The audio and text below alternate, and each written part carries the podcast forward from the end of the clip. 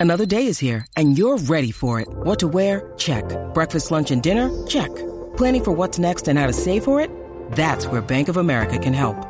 For your financial to-dos, Bank of America has experts ready to help get you closer to your goals. Get started at one of our local financial centers or 24-7 in our mobile banking app. Find a location near you at bankofamerica.com slash talk to us. What would you like the power to do? Mobile banking requires downloading the app and is only available for select devices. Message and data rates may apply. Bank of America and a member FDIC.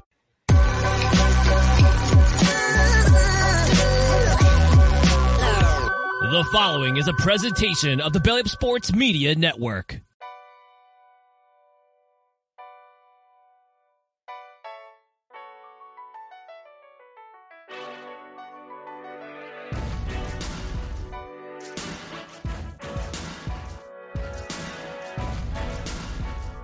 You are now in the Corner Booth Podcast, a sports podcast from Belly Up Sports and the Belly Up Podcast Network. Here is your host, Jared Clinton. Ladies and gentlemen, welcome to the Corner Booth Podcast. I'm your host, Jared Clem, alongside my co-hosts, Mr. Matt Ordazzo and Mr. Mason Ruch. And in the background, we got our intern, Chris. Chris, say to the people at home. What's going on? There we go. All right, Chris will be joining us later in the show to go over everything, picks, who did the best this year, week, the six pack. Spoiler alert, Matt's still in first place, but I'm gaining ground, and that is what's terrifying. Y'all should be afraid. The Mm-hmm. king has returned to rule. All right. We're gonna start off. It's it's kind of fitting. The name of the show is Swifts Up, Colorado Down. And it's not just the Buffaloes. I'm shitting on the entire state of Colorado this weekend because they're all down bad. We'll start off with last night's games, though, because Mace, as a fantasy guy, I will ask you this first. Can we actually say, hey, DeAndre Swift is, I guess, well, this will kind of lead us into Ruch Report as we're talking about Monday Night Football first. But DeAndre Swift, he's a solid starting running back now for fantasy. Yeah, it's interesting how quickly that that uh, that shifted. You know, we saw Swift have the big game against the Vikings. What was that? Was that week two? Week two. Week two Thursday night. So we saw him have that um, explosion as Gainwell missed with what was that injury? It wasn't a concussion. Was it like? Uh, shoulder or something, or calf. Okay, yeah, something minor. Obviously, it only kept him out for the week, but um, you know, Swift took you know great advantage of the fact that um, the guy who was the RB one going into the season uh, got banged up after the first week's game and had to sit it out, sit out week two.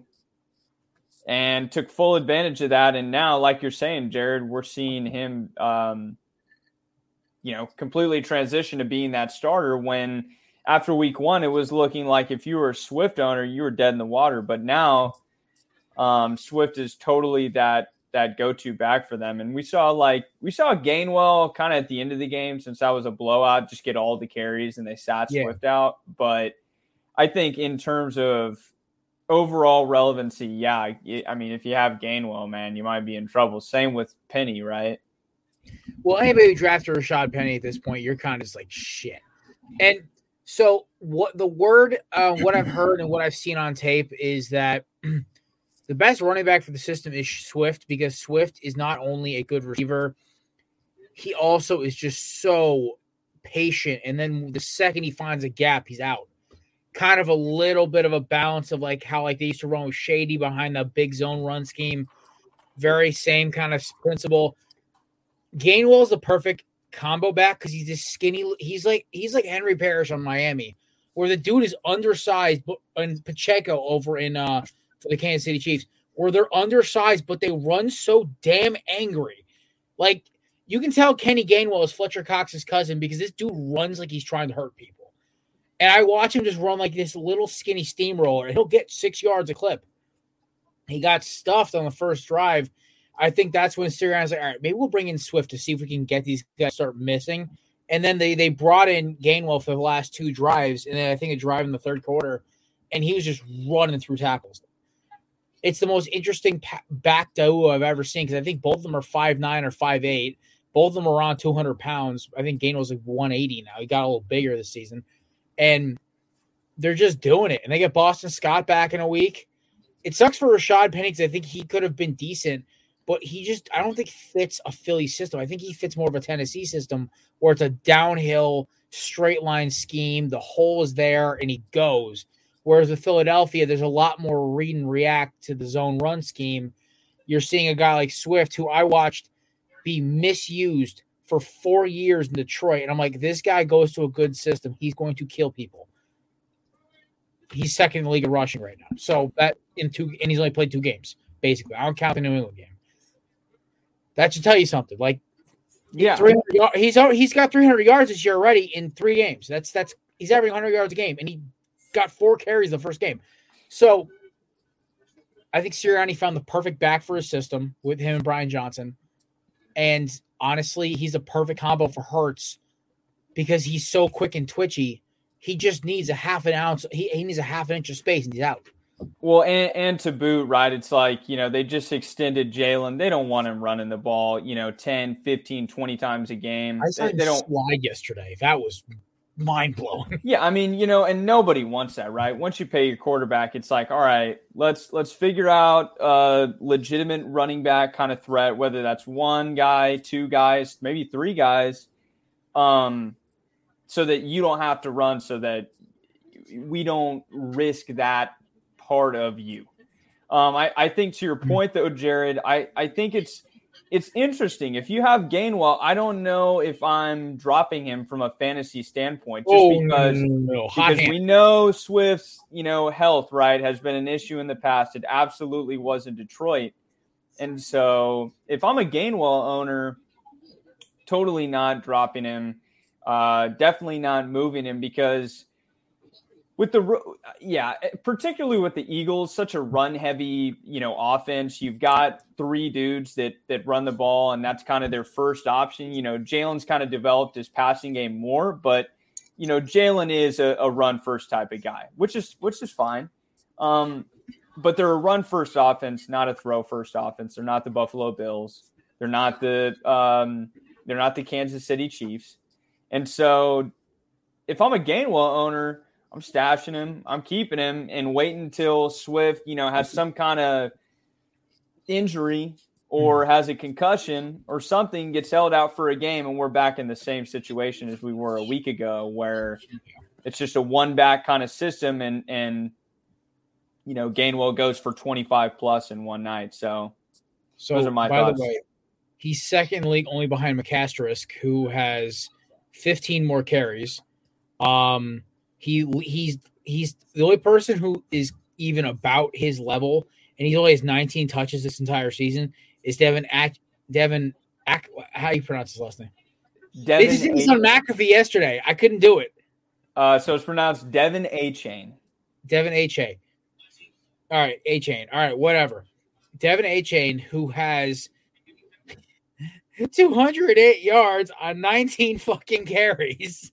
Zach Moss, who has 210 yards on 48 carries, which is wild that he has more carries than Swift does already, which is bewilders me. But yeah, no, Swift right now averaging 6.8 yards a carry on 45 attempts. That's stupid good. And you know what the worst part is? It's not like he's getting stuffed. He's getting four or five yards a clip every time he touches the ball. And that's what is dangerous. Because the one thing I always, and I'll get a little film nerdy here for a second. Chris, the intern, I know is going to love hearing this. Why I always struggled to root for Miles Sanders was he was too much of an Arian Foster type back, where it was one cut and he's downhill. There's no shifty. He can't adjust. He's not patient. He has to go. Swift has a little bit of that Le'Veon Bell shady where he'll wait a second and then go, but he's running with so much momentum and he runs so strong. He's not getting taken down in the backfield. He's getting a yard or two, even when he has to hesitate for 20 minutes, which perfectly fits this system. So, that being said, Mace, it is time for the Ruch Report presented by the great people at SeatGeek.com. Promo code tw- uh, belly up for $20 off your first purchase. You want your Zach Bryan tickets? I'm using it to go get my uh, Hurricanes Boston College Eagles tickets for Black Friday. Um, a lot of good stuff up there right now. I was going to try to get Eagles Yan- uh, Yankees Diamondbacks tickets for uh for uh me and Matt, and then of course you know that ended up badly when every uh game was rained out. So Mace, take it away. All right. So, Jared, you briefly touched on this fella. We all saw clips of what he did on Sunday afternoon, uh, whether that was live during the game or it was post game. De'Von Achane. I drafted this dude in all three leagues. I dropped him after week two. Um, incredibly frustrating. I bought into all the hype preseason. Um, he is no longer on any of my rosters. Uh, he will not be on any of my rosters after this week. And so, incredibly frustrating when this happens. I, I also, coming up next, did the same thing with the second guy on this list. That's Kendre Miller in New Orleans. Um, and so, for me, two incredibly frustrating situations that I have to deal with. But nonetheless, De'Von Achane, 18 carries for 203 yards with two rushing touchdowns, four receptions for 30 yards with two receiving touchdowns. Just a just a monster game. Um, look, is he going to replicate this again in his entire career? Probably not. You know, you should absolutely temper your expectations. And it is important to recognize and realize that this is still a split backfield. Um, Mostert's still the number one guy. That's my dude. Too fast, too injured. Achane is a is a great waiver um, in the event that Mostert goes down, and obviously, like you saw on Sunday, everybody's you know they're spreading the wealth, right? Like to even though Waddle wasn't in, everybody was eating. Tyreek, Mostert, Chain. Even if you add Waddle in there, Achane's still going off, so it doesn't matter, right? Um, but it's important to te- temper your expectations this dude is not going to do this again. He went off for for 51 plus points, depending on how you score um, in your leagues. And so don't expect that every week. Don't expect this dude to come back this week and honestly drop more than maybe like like 10. I, I wouldn't, you know, bet on that. But um, he is the number one waiver this week. If you have the opportunity, go and get him. He's rostered in 42, 41% of leagues on Yahoo, 16 in ESPN. So he's it's up to 50 or something like that. Like it's skyrocketed yeah. this morning. Yeah, he he's out there though. Um, he's definitely out there. So moving on, we've got Kendre Miller.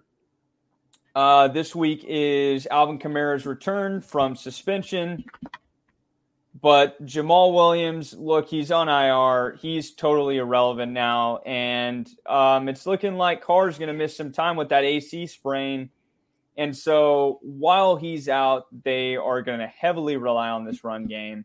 And we know Kamara is not a high usage type of guy. This isn't a Derrick Henry. This isn't a McCaffrey. This isn't, uh, you know, an Ekeler type player. They're not, neither Kamara or Miller here is going to have a super high usage rate. So it's going to be a split backfield. Obviously, Kamara is going to be the favorite here, but um, as we saw with Miller at TCU a year ago, he does have that big play capability. Very dynamic player, can catch passes out of the backfield. He's not a bruiser, um, but he can be. And so he's a very dynamic threat, incredibly elusive back. Um, if you can get him, would highly recommend it rostered in 34% of your leagues in Yahoo and 19% on ESPN. Okay, kind of moving into uh, the more stash plays here. I guess I'll start off with this guy, not really a stasher. Um, this is Eli Mitchell uh, for San Fran. Look, the usage rate as Garrett, or not Garrett, Jared mentioned previously. Okay, Bubba, just keep going. You got this. Is astronomical. Um, this, this right. It, it's it's like nothing we have seen before. Even even for Derrick Henry, you just don't see coaches use running backs this high. This Mason, pick on me. I got I got I got something. I got something. Let's hear. Yeah. Um, they're not also counting receptions either. That's the other thing they're not counting in this number. So it's like 60 plus what? I think he's got what 10, 15 catches this year already. Maybe more, yeah. Yeah, so it's like his touches have to be he's on pace to have four something for touches, which is fucking insane. And we know that Kyle Shanahan is notorious for absolutely running his running backs into the total ground. So I'm not going to make the same joke I made about African American quarterbacks on the Shanahan roster. I can't do it again. so this, if you think about it, this guy is the best handcuff in the game. Period. There's no comparison. CMC goes down. This is literally a plug and play, um, because we've seen Mitchell's capabilities um, prior to the trade for McCaffrey last season, and he's absolutely capable. But while CMC's healthy, while he's on the team, he's irrelevant, right? He gets a couple touches here and there, maybe a couple of passes in garbage time, but nothing significant. So 39% uh, rostered in, in, on Yahoo, 37% on ESPN. He's out there under 50%. So if you got an empty bench place, if you're looking to add a little bit of depth and maybe give yourself some cushion if you're, you know, thin at running back and just kind of want that player for a rainy day, right? Uh, Elijah Mitchell is absolutely going to be that choice for you. Okay, so moving on, I've got Tank Bigsby here. Etienne, you know, looking great this season really kind of picking it up after a lousy end of the season last year. This guy is not going to be, he's not going to make any kind of impact anytime soon, but this is similar to Eli Mitchell, type of dude that you want to have on your roster in case of an Etienne injury. Um, and they do use Etienne a lot, right? Like this is a pretty like, you know, it's not KC, it's not Buffalo, it's it's not an offense like that that's that high octane, but look, this offense has big threat capability. We didn't see that last week against Houston, but week one we we absolutely saw it. Week one we absolutely saw it. They went off in Indianapolis. So look, Etienne gets hurt. This is a plug and play. There you go. Um, you know, type of player that's getting all the goal line kind of attempts. Uh, maybe not now. He's gotten a few, but absolutely the type of dude that if you've got that extra bench spot um, open, if you kind of want to just give yourself some insurance for later in the season, you know, like I said, for Mitchell, kind of a rainy day type player, totally going at him. Kind of like Kenny, a, a, lower level Kenny Gainwell kind of thing. Right.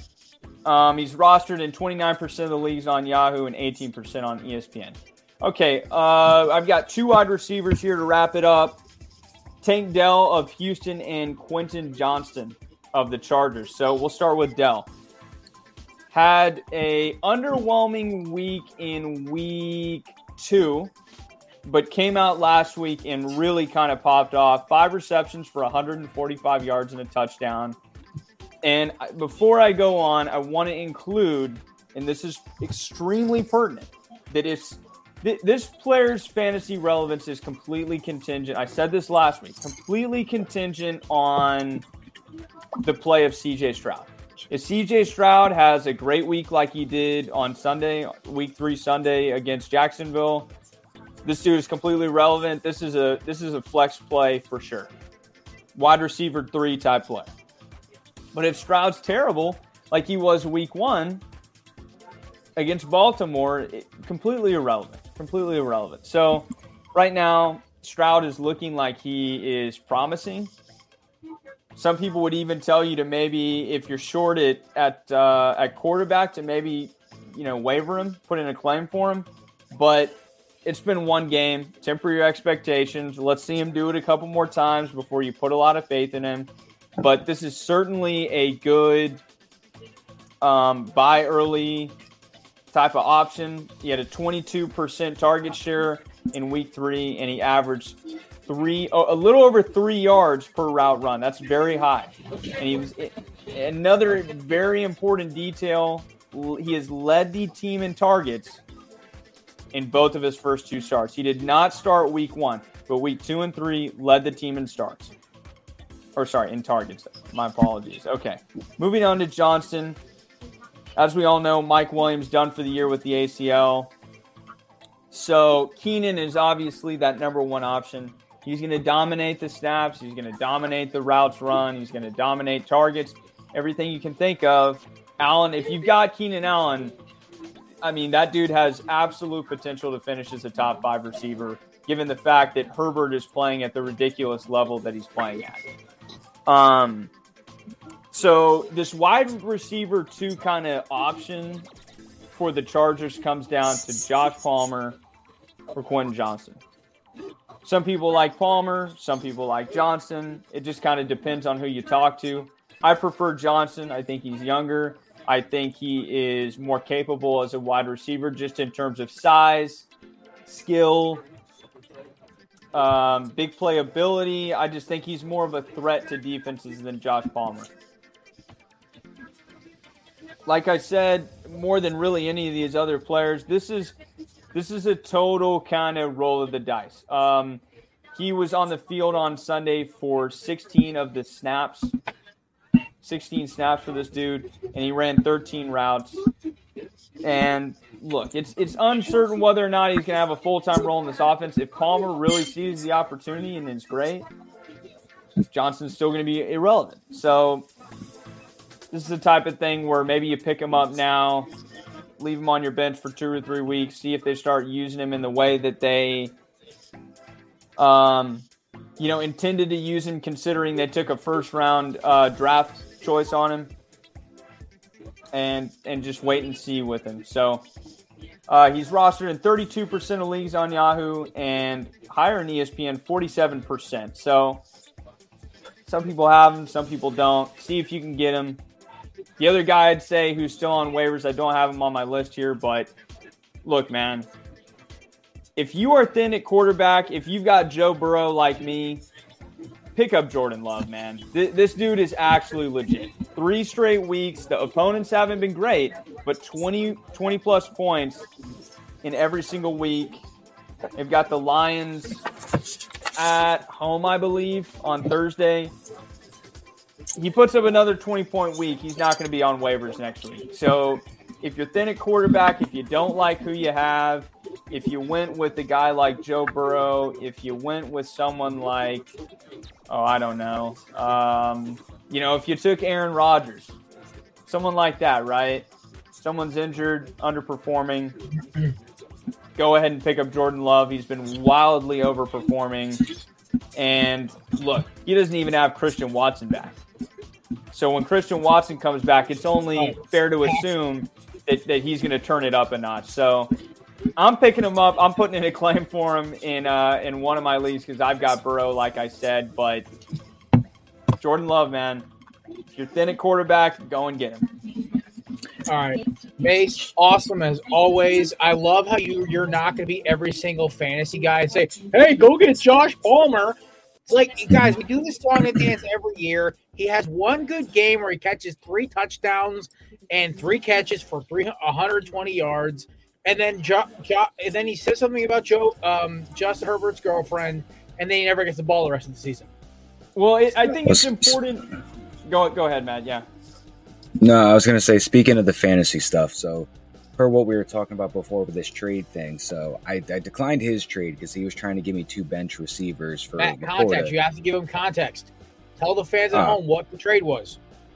The Quickly, trade though, was Elijah Moore and Tank Dell. I would receive, and I would have to give up Sam LaPorta. Now I don't need wide receivers. I have Mike Thomas. I've got Christian Kirk. I've got Mike Evans. I've got Cooper Kupp on I on, on my bench sitting there.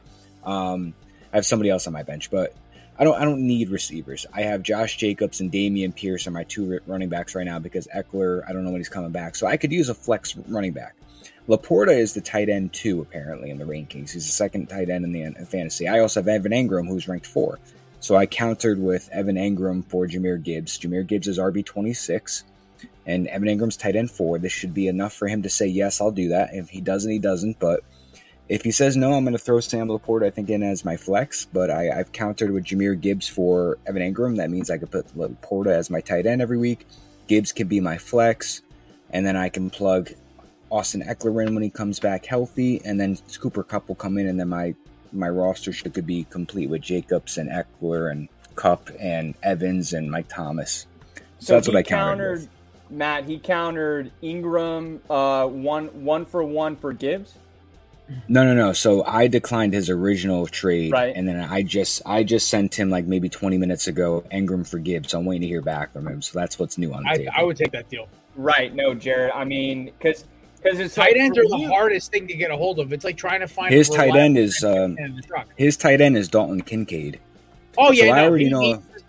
He, so I already know everybody's what, gonna six, six targets for three games or yeah. eight. So I already know everybody's gonna they're gonna jump on me because like, oh, you gave him Evan Engram from Jahmyr Gibbs, but like none of y'all know Sam LaPorta. None, he's been averaging five oh. to eight receptions. He had eleven receptions, I think, last week. What did I and tell you, had, boys? Preseason.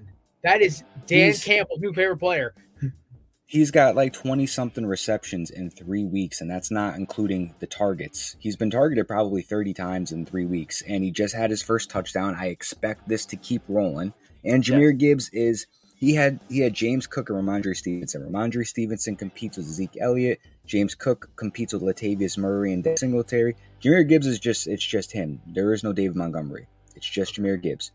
Let me get the guy that I think is going to break out. Like we talked about it, we think it's going to take him until probably halfway through the season. He's going to turn it up. Let's do it. That's so. That's my counter. I think he's crazy to say no. I think everybody will get on me, but I've yeah. got tight end two behind Travis Kelce. Right, man. I mean, I I would absolutely. I mean, if if someone threw me that offer, Matt, I am jumping on that immediately. In terms of yeah. being on that Gibbs side, one hundred percent, because we're talking about a player who, like you said, I, I will say I'm hearing that Montgomery is going to practice in some limited capacity this week. Now, that's not the end of the world. However, Gibbs, whether Montgomery is healthy or not, Gibbs is absolutely going to be used more and more and more and more and more week to week. Uh, mm-hmm. Like I said, whether or not Montgomery's on the field, whether he's off his usage rate is going to continue to climb. They spent the number 12 overall pick on this dude. They're not going to let him sit on the sidelines, particularly with the level of how elusive, dynamic, the number of ways that they can use him. There's no chance they're letting him sit on the bench and, and not have him on the field. Have him on the field. So I think that's a fantastic trade, Matt, from your perspective on, on his end you know, I don't know about that, but hey, if he says yes, I would yeah. immediately absolutely pull the trigger on this. But we have a time. We, we are we are on. Uh, we don't want to overlap our fellow shows here tonight, our friend shows here, so we're trying to keep it semi close to a one hour show today. Fellas, it's time for everyone's favorite game where I make a complete ass of myself for 20 minutes more than usual. We do the one sentence game. Y'all know the drill. I read off a one sentence headline for every big game that happened this week and every NFL game, plus the big college ones. And these three fools make fun of me for it. We also have a special surprise that happened down in the AFC South this week. All right, starting off, we go to Lincoln Financial Field, where Chris's Temple Owls got shit on like a bad prom date. It was ugly from the start. They tried to fight and say they were worth our time, Tyler Van Dyke looking out there like Tom Brady with a better arm and less accuracy, and Colbie Young out here looking like mini Calvin Johnson. Your boys, Chris, looked unprepared and uninspired. Thank you for pissing us off in the second quarter. All righty, mm-hmm. we go over to oh Death Valley, where the Florida State frauds, oh, I mean Seminoles, decided they were going to make this way too interesting, and Mason had to bust my balls about it for about 10 minutes. Clemson cannot finish. What a surprise in the post Trevor Lawrence Deshaun Watson era. We go north to uh, Eugene, Oregon, where not only the biggest beat, where we saw not only a verbal beatdown by Colorado, we saw them get beat down physically. And not even that bad. If you guys haven't seen yet, Oregon released a hype video post game. I have never seen somebody's like somebody get smacked verbally, physically, and emotionally harder in a game than Colorado did on Sunday. Shout out to the Oregon coach and the Oregon program for sticking to their guns and doubling down. We're getting on for those haters. We're getting on Coach Prime in Colorado because their hype train grew annoying. It wasn't that it we don't love Prime winning. We just got irritated and watching them get smacked after they walked in stomping on logos, talking shit pregame, just being a little too much about it. It's kind of fun. I love it. All right. Utah UCLA with the worst game of the century, 14 7 is the final. Nobody gives a fuck. Uh, Alabama and their quarterback problems continue, but Ole Miss is just a worse football team. Alabama wins 24 10. Matt's uh, LSU Tiger, go Tigers, almost lost to the Woo Pig Sooie um, down in uh, the uh, down in uh, Baton Rouge, and uh, the Pac-2 battle. Wazoo beats OSU in a late time thriller, 38-35.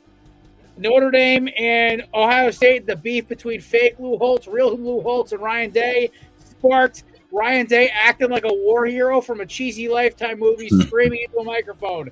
Ohio State with 10 men beating 10 men on the field in the final play. Congratulations, Ohio State. It's just like your 2020 playoff berth, missing a game. Woo! All right. and finally, we go to the NFL, the games people actually give a fuck about. Thursday, the New York football giants were there. They got their ass kicked. Next. All right, Colts Ravens. Damn, this game was embarrassing for both teams.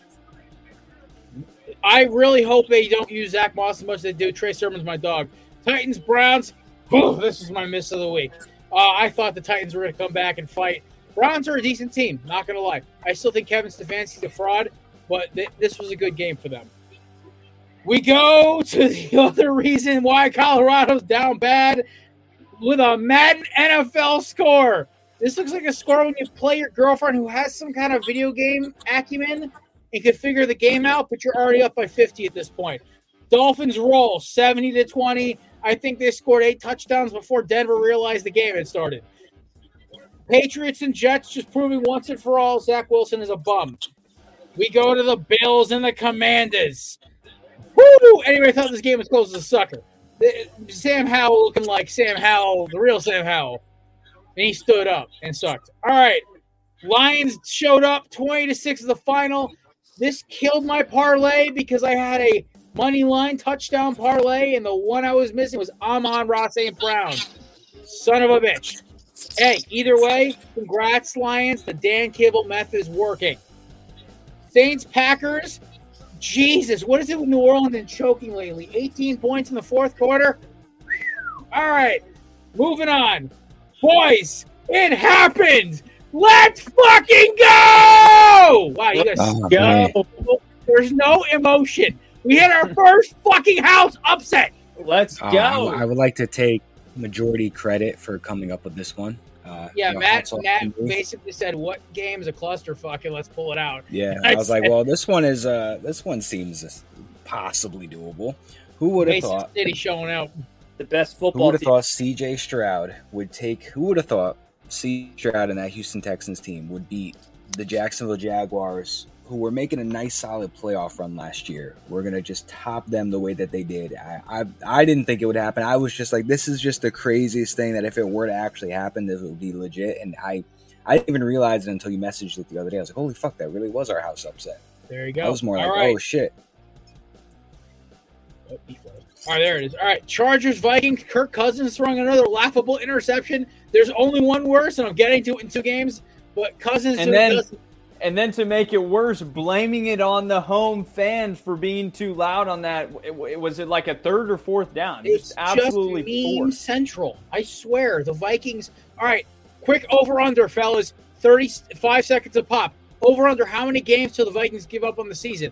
I'm calling two more games. Matt. Uh, I'll yeah over. I'll take over.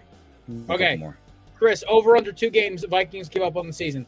Life's too short to bet the under. I'm taking the over. All right, Mace, finish us off. Sorry, say that again. Over under, how many games till the Vikings quit? I set the line at two. Did the Vikings what? Quit on the season. Quit? Winless. Like they start talking about dealing Cousins, dealing KJ Osborn. I see, I see. Let me let me check out this schedule. Okay, so they got the Chiefs and the Niners. What about 30 seconds did you get? Just fire from the hip, brother. I'll say like like four or five. All right, I like it. He's taking the over, so I'm the only one taking the under here. I think they're quitting by the end of week five. All right. Speaking of quitting, Apparently, the Cowboys thought the Cardinals were going to. Holy shit! It was ten nothing before I looked up. Shout to Josh Dobbs, the the bald wonder for just kicking ass and just making every Cardinals game fun. All right, Bears and Chiefs. Listen, I can make a Taylor Swift reference about um Cheer Captain or Bleachers, whatever. I don't know these the, the fucking songs. I really don't. Here's the kicker though.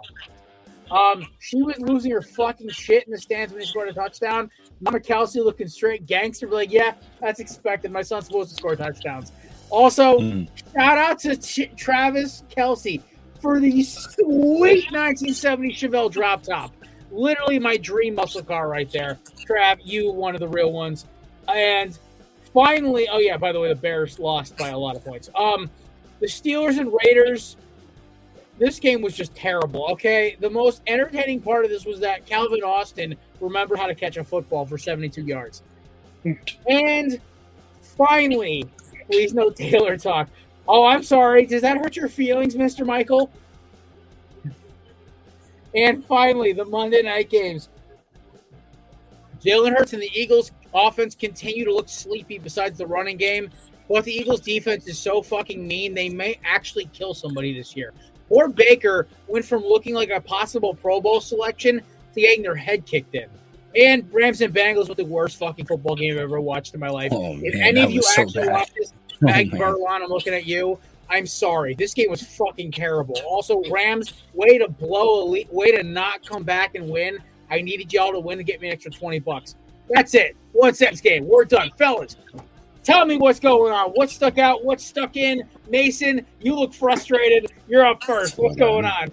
Well, well, dude, I, I, will say I know Chris and you guys are are Eagles fans, but look, I mean, I bet Matt's thinking the same thing as me. If you watch that game, Matt, that that game was not good either. It's oh, it's terrible. Pretty, it wasn't yeah, good. It, it was terrible. awesome. Oh, never mind. Oh, the D. Oh, for defense, it was fun. But like, yeah, I don't care. I don't care if you're a neutral watching that game. It was awful for a primetime game. So my point being is that I'm just so sick and tired of it seems like since COVID, man, the number of just like primetime regular season bangers that I have watched is I could probably count on one hand. And that's just like pathetic. And so I, I don't remember if it was Matt or you, Jared, that said a couple weeks ago that they just need to move to like every single week uh, being like like having the option to be like flexed or whatever. Maybe we were talking about this after like Rodgers going down, Matt, or something. Because like you know, next Sunday night is uh, KC versus the Jets. I think you should be able to flip the the late game, like the like the America's Game of the Week, the four o'clock slot. If it's an East Coast, you should be able to flip it with an eight eight o'clock. You should also be able to flip the eight o'clock game as long as they're not playing the following Thursday You should be able to flip the eight o'clock game on on Sunday with the Monday night game. You should be able to flip that with a week and a half's notice. If it's like something like where it's like, oh hey, the Bears are not good and they're now playing the the Aaron Rodgers list Jets. Okay, like well, you have to get rid of this game. Well, it just confuses me. It's like we were talking about this in that in that group chat. It's like week five Thursday night is Chicago and Washington. When was that ever going to be a good football game? I don't care if you like Howell or Justin Fields. That was never, you know, and and not to say that both of them weren't like speculatively entertaining before the season started because they were right, yeah. but in, in no way, in like no universe, is that game good enough to be on primetime television. No chance. Like no way in hell. Okay. So like what you know, it's it's week three, or we're getting through uh week three now. We're done with week three. Why isn't that game being flexed? We're two weeks I out. I, I don't know. And so I will say this: I will not try to act like I'm a bias here. That game was ugly. Jalen looked sloppy. The only thing that was amazing was watching the clinic the Eagles defense was putting on. Yeah, Jordan they were just showing, hey, how do you bully an offense to the point where your quarterback's cursing up and down the sideline? Because I'm going to tell you guys right now, that Buccaneers team is going to win the NFC South. I will put money on it right now. Well, if Carr's, if Carr's out for a while, yeah. Oh, I don't even I care if Carr was playing. I said this preseason, and everyone looked at me like I had three heads because I knew Baker with actual weapons was going to be good. And on that drive, when they drove down the field and scored, I was like, uh, okay, there's the Baker I know. Drops and Mace, that's the Baker you grew up with. Drop back, hit everything in stride. Everything was like on point. That Mike Evans one-handed catch was fucking wild, by the way. But, um, dude, he just was like, "Fuck it, I got this," and just scored a touchdown. The problem was it was too little, too late. Also, that Eagles defensive line is just fucking terrible. But listen, the gotta give Baker credit where credit is due. Baker looked good with having zero running game. I think Rachaad White had 27 yards rushing yesterday. So, yeah, that's the Eagles basically make you have to beat them passing. I got a few things I could I could say.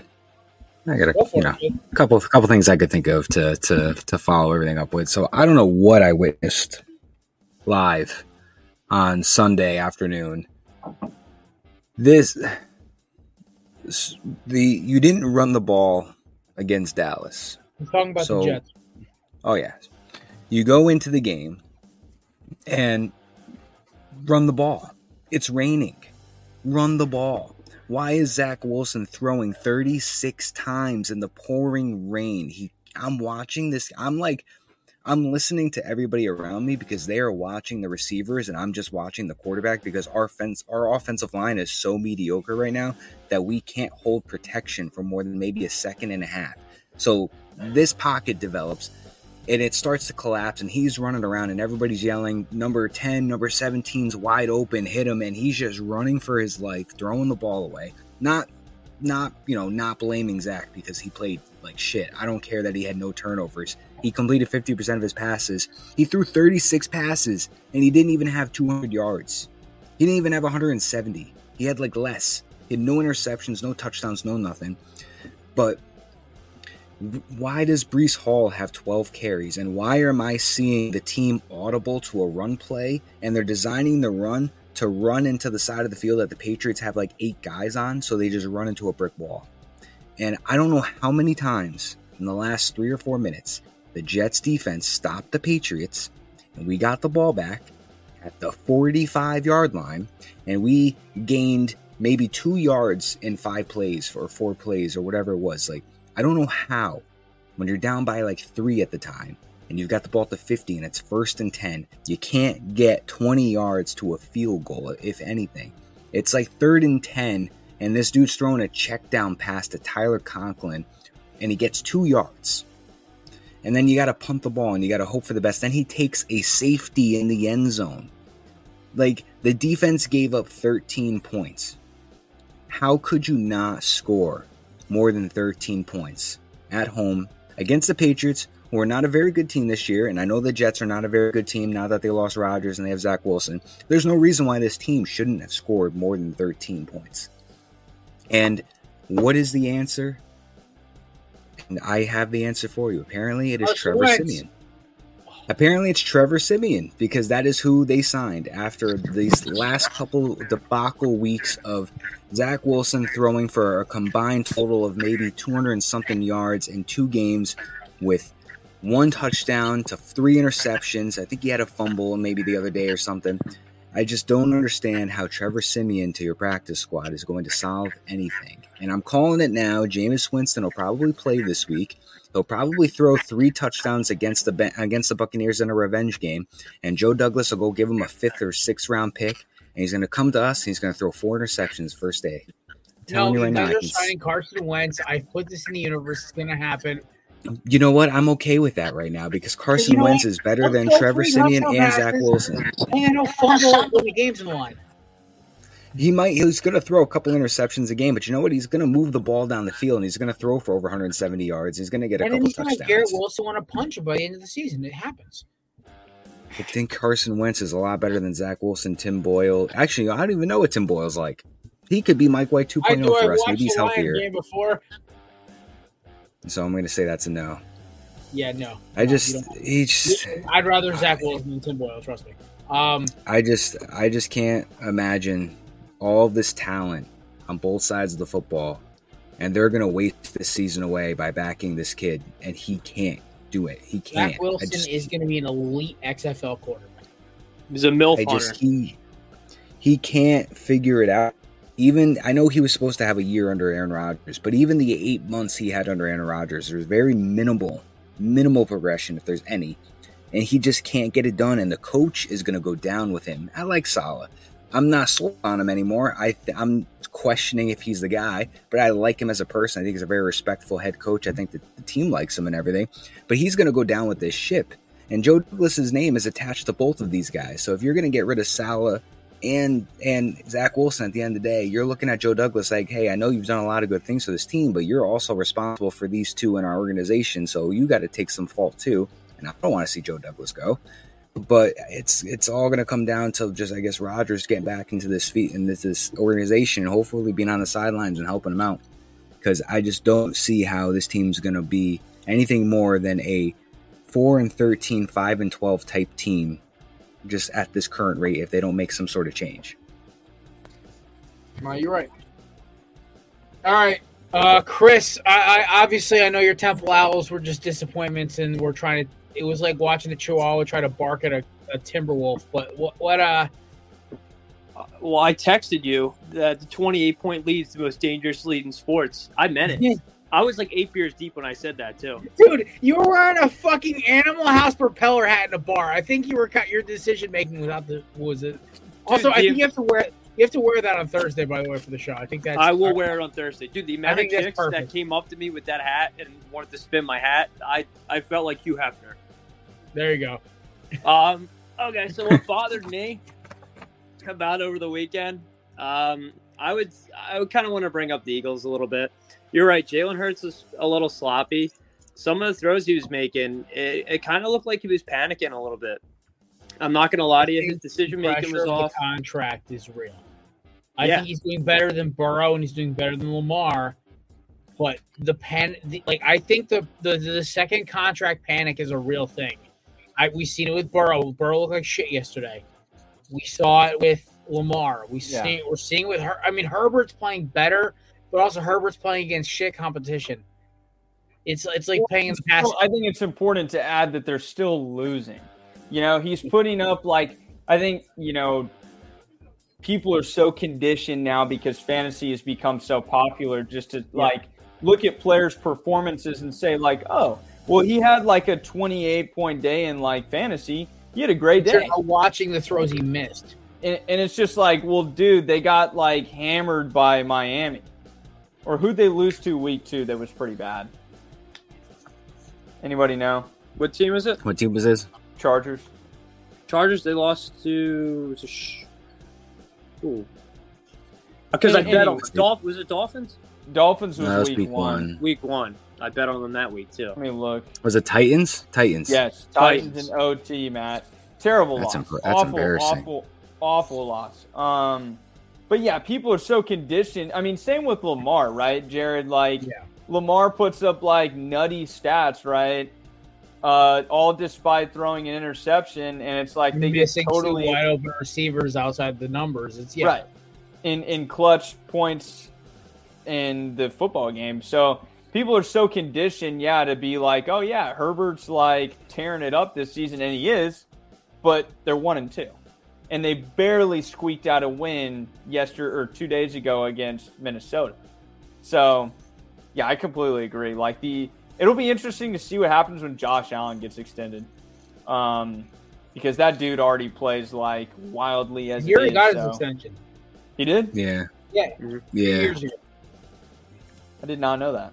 His contract thing would, would have been up last year, which shows Gotcha. how fucking Phew. bold we're getting. You, do you guys want to hear something funny? Yeah, boy, what's up? A letter was written to Joe Douglas in regards to like interest in being their team's like next quarterback. I know who He- wrote this. Just say. Oh, fucking Yeah. Colin Kaepernick. Yeah. No, don't get me wrong. Like I, I was a Colin Kaepernick fan when he was when he was active, and I know everything that went down with him. I support what he stood for, and I, you know, there's there's ways you could do things. I understand. Not everybody agrees with what how he did it, but you haven't played football in like seven years. I don't Yeah, want no, this. I, I- there's a lot of things that I want, but I don't want a guy that hasn't played football in seven years. I'll go I, call I, Philip I Rivers. was Uh, rather Blake Bortles at that point. Okay, like shit. Matt, go call did you Philip Rivers. See did you see the Joe Namath quote about Wilson today? Oh yeah, he, he thinks he needs to go. Yeah, thinks he's. I thought that was pretty awesome. Just when, like when Joe Goat, when Joe uh, Joe for Goat says you have to go, I think it's kind of a real thing. Yeah, he, he I don't know his exact I don't know his exact quote, but it was something along the lines of pretty much this kid can't play, he sucks, get him out of here. Right. It was just like I'll, I'll, find it real quick. I'll pull it. But uh, I think Zach Wilson okay. seriously for career needs to be an XFL quarterback. I think he might be the greatest XFL quarterback of all time because I'm you're playing against guys who are BYU competition. All right, here we go. Go for it. Here we go. So uh so there's actually like a little bit here. So basically, he was actually on like a Boston Talk radio show, I, I guess. Um,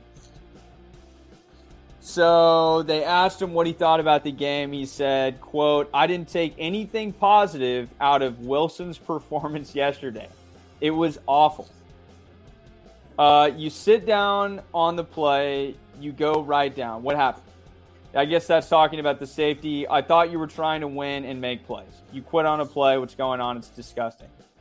I've seen enough of Zach Wilson. I've seen enough. He has quick feet, can throw a little bit, but I don't believe what's going on up there. So pretty clear cut and dry. You know the the the greatest New York Jets player of all time, just saying like this dude is trash.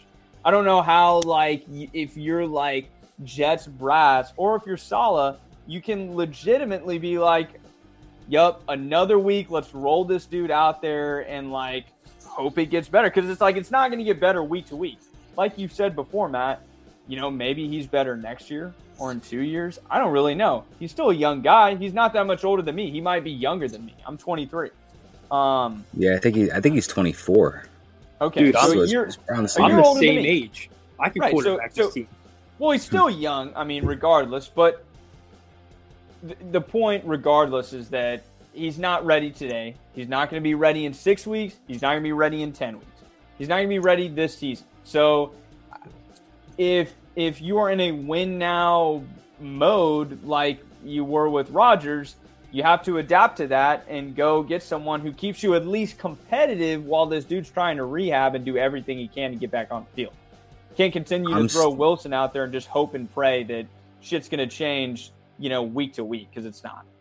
Yeah. I'm still calling for call Minnesota. Be like, listen, I don't know if you do or you don't want Zach Wilson, but I'll throw Zach Wilson in. Here's Bryce Huff, a nice, a nice, solid defensive pass rush piece for your off your team and what draft pick do you want? I don't know what what is it because I'll take Cousins for the one year, lead this team, have Rodgers take over next year as you draft somebody in the draft and you let him sit behind him for that year. I don't know if he's on board with that, but I can't sit through another year of this. I just can't do it. I've done it for t- two years. I can't do a third year.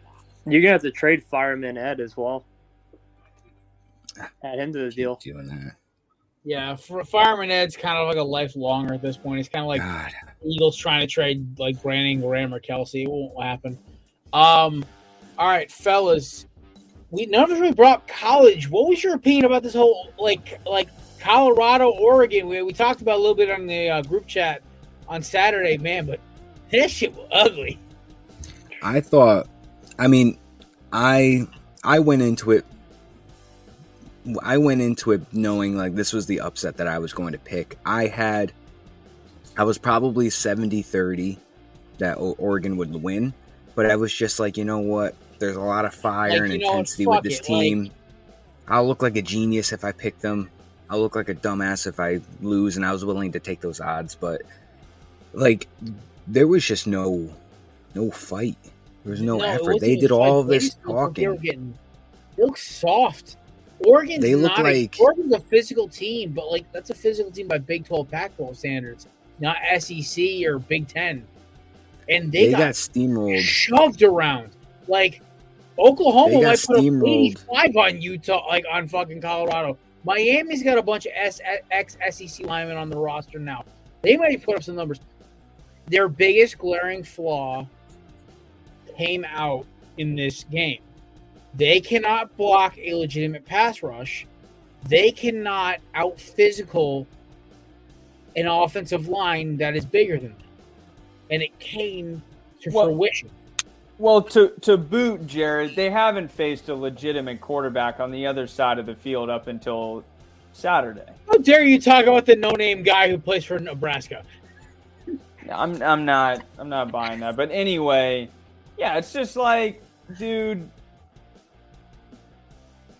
It, for me, it's like you kind of said. It's the it's the talent gap. Look, I mean, you're you your roster is completely turned over. It's a bunch of fresh faces. Like, yeah, you got some playmakers at quarterback, at corner, um, the other corner. You know, you got some bright spots, right? Like your your uh, the Colorado running back is a true freshman. He looks like he's gonna be pretty good in a year or two. Like, yeah, you got some pieces, but dude, like the Washingtons and the USCs and the Utahs and the Oregons are just they're so much like better in every single possible way. They're they're honestly better coached to me um, than than Colorado. So yeah, it was awesome for me. Um, I was sick and tired of the chatter surrounding Colorado, and it's a fun story. Don't get me wrong, but the fact that they were ranked as highly as they were, and for multiple weeks were ranked higher than OU, I thought was just like pretty pathetic and insulting. And so I was just kind of glad to see them get thumped. This week they'll get thumped too by USC. It might be even worse than it was Yo, this um, might on be a Saturday. 70, this might be a 70 pointer. Yeah. I mean, this could get really ugly. And let's not forget that this is in Boulder.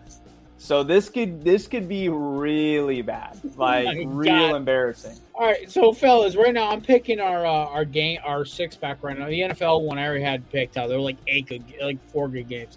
For college, Utah Oregon State's gonna be fucking fun. Like let's be honest, that game's gonna be fun as shit.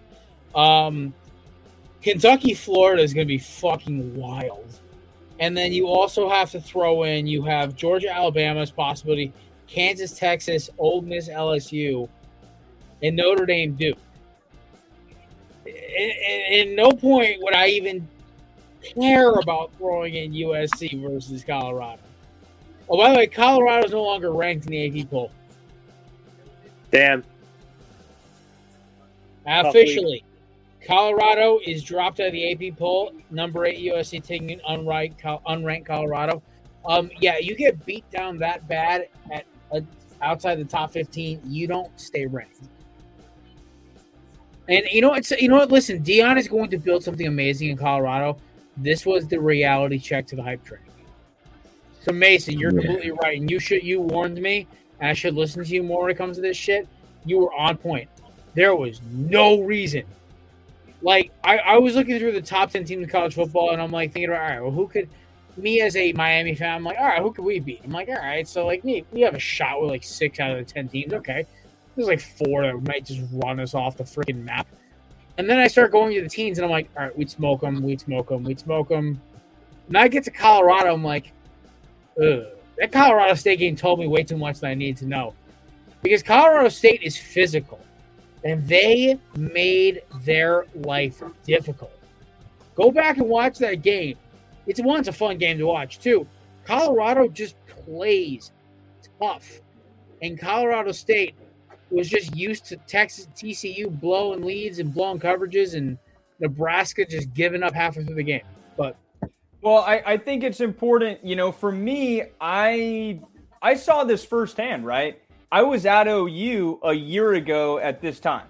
Roster turnover, right? A ton of transfers coming in pretty much completely new coaching staff, right? Um, it's hard.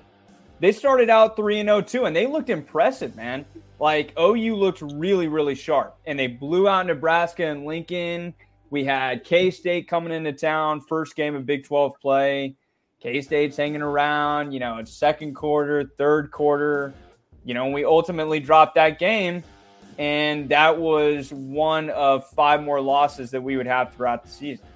So it, to me, it was the same story all over again, um, except with worse talent, except with a worse coach, um, but a lot more chatter. So I, I, always saw this coming. I didn't, you know, buy into the hype of oh, you know. Now, and that's I, I want to make this clear. It's not to say that I don't think Colorado is going to win seven, eight, maybe nine games this year. Um, they've already completely exceeded expectations. You won one football game last year. Now you're going to make a bowl game, maybe even a New Year's Six game if everything goes right. But um, yeah, it, it was always just sort of a dream, like, and I was just not going to buy into it. I don't blame you because when it's all said and done, I looked at this Colorado roster. I'm like, it's fun. It's a great story, but I looked at the okay. I think the average weight of their O line is 285. The average of the defensive lineman for some of these Pac-12 schools and most of these Big Ten schools, they got some boys in the middle who are racking over 300 pounds. Offensive line weight and defensive line weight is a real thing. It is the one position on the football field where if you got a big motherfucker at tackle or nose guard or at D interior D line, edge rusher, whatever, where you can bully some dude. I mean, people wonder why Iowa is relevant every year, man. Because yeah, like, they have some hogs, bro. Lines on both sides are like ridiculous. Nebraska, like Nebraska, hasn't been relevant in a long time, well, but like it's the same positions. thing. But they have big dudes playing line. It's the problem is they have no skill position guys. Right. But to your point, offensive line play wins the NFL. There's a reason for it. All right, so like, so one thing I, I wanted to point out during the Texas A&M Miami game, a lot of Texas A&M's defensive linemen were under about 285. Even their nose, their interior D line were leaner dudes. Miami's entire O line's over 300 pounds, and you watch them just push an SEC D, D line across the field. And I'm sitting there as a guy who's never seen something like this as an ACC fan. It's a real thing. Now, like senior teams like Florida State, Clemson, who have lighter offensive lines, I want to see what they do against real pass rushes. The trenches win ball games. Quarterback quarterbacks are the engines, but the transmission is the goddamn offensive and defensive lines. And that is the best way to put it for all you car people. It's nice to have good shocks, good suspension, good aero tuning, good cold air intakes you know, you know, catalytic converter obviously is important, especially to those teams who keep trying to take the people. But, dude, engine and transmission, that drivetrain is everything. And the drivetrain for a NFL That's team, where it starts. That's yeah, where it starts. Drivetrain you know? for a team is quarterback, O line, D line. That is why teams win Super Bowls and championships. Nick Saban, Bill Belichick, Andy Reid, Howie Roseman, Bear Bryant, whatever. There is guys who win and win consistently, even if they don't win championships, but they always make the final four, final eight, whatever, either level, it's because their defensive line, offensive line, and their quarterback is there. That's that's my rant. One hundred percent. Couldn't agree more, man. Like you can have one and you can have two of those and not the other, and you're gonna see it. Um, it, it's, right. it, it's gonna be glaringly evident. Oh, definitely. All right, fellas, we're about to wrap it up right now. We're about to head off into week four starting Thursday. Obviously, the corner booth uh, pregame will be on Thursday live.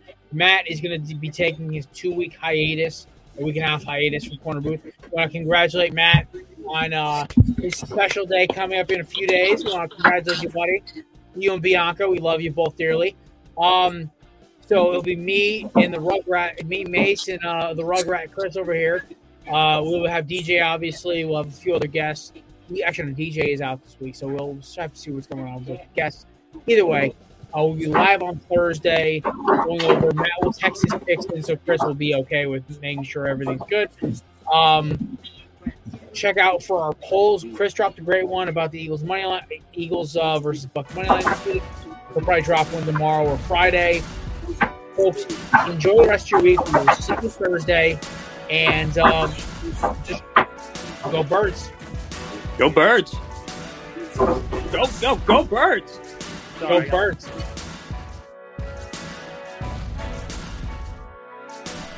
Hey guys, Jared. Thanks for checking out the Corner Booth Pod. Be sure to check us out on Twitter and Instagram at Corner Booth Pod. This podcast is brought to you by the Belly Up Podcast Network.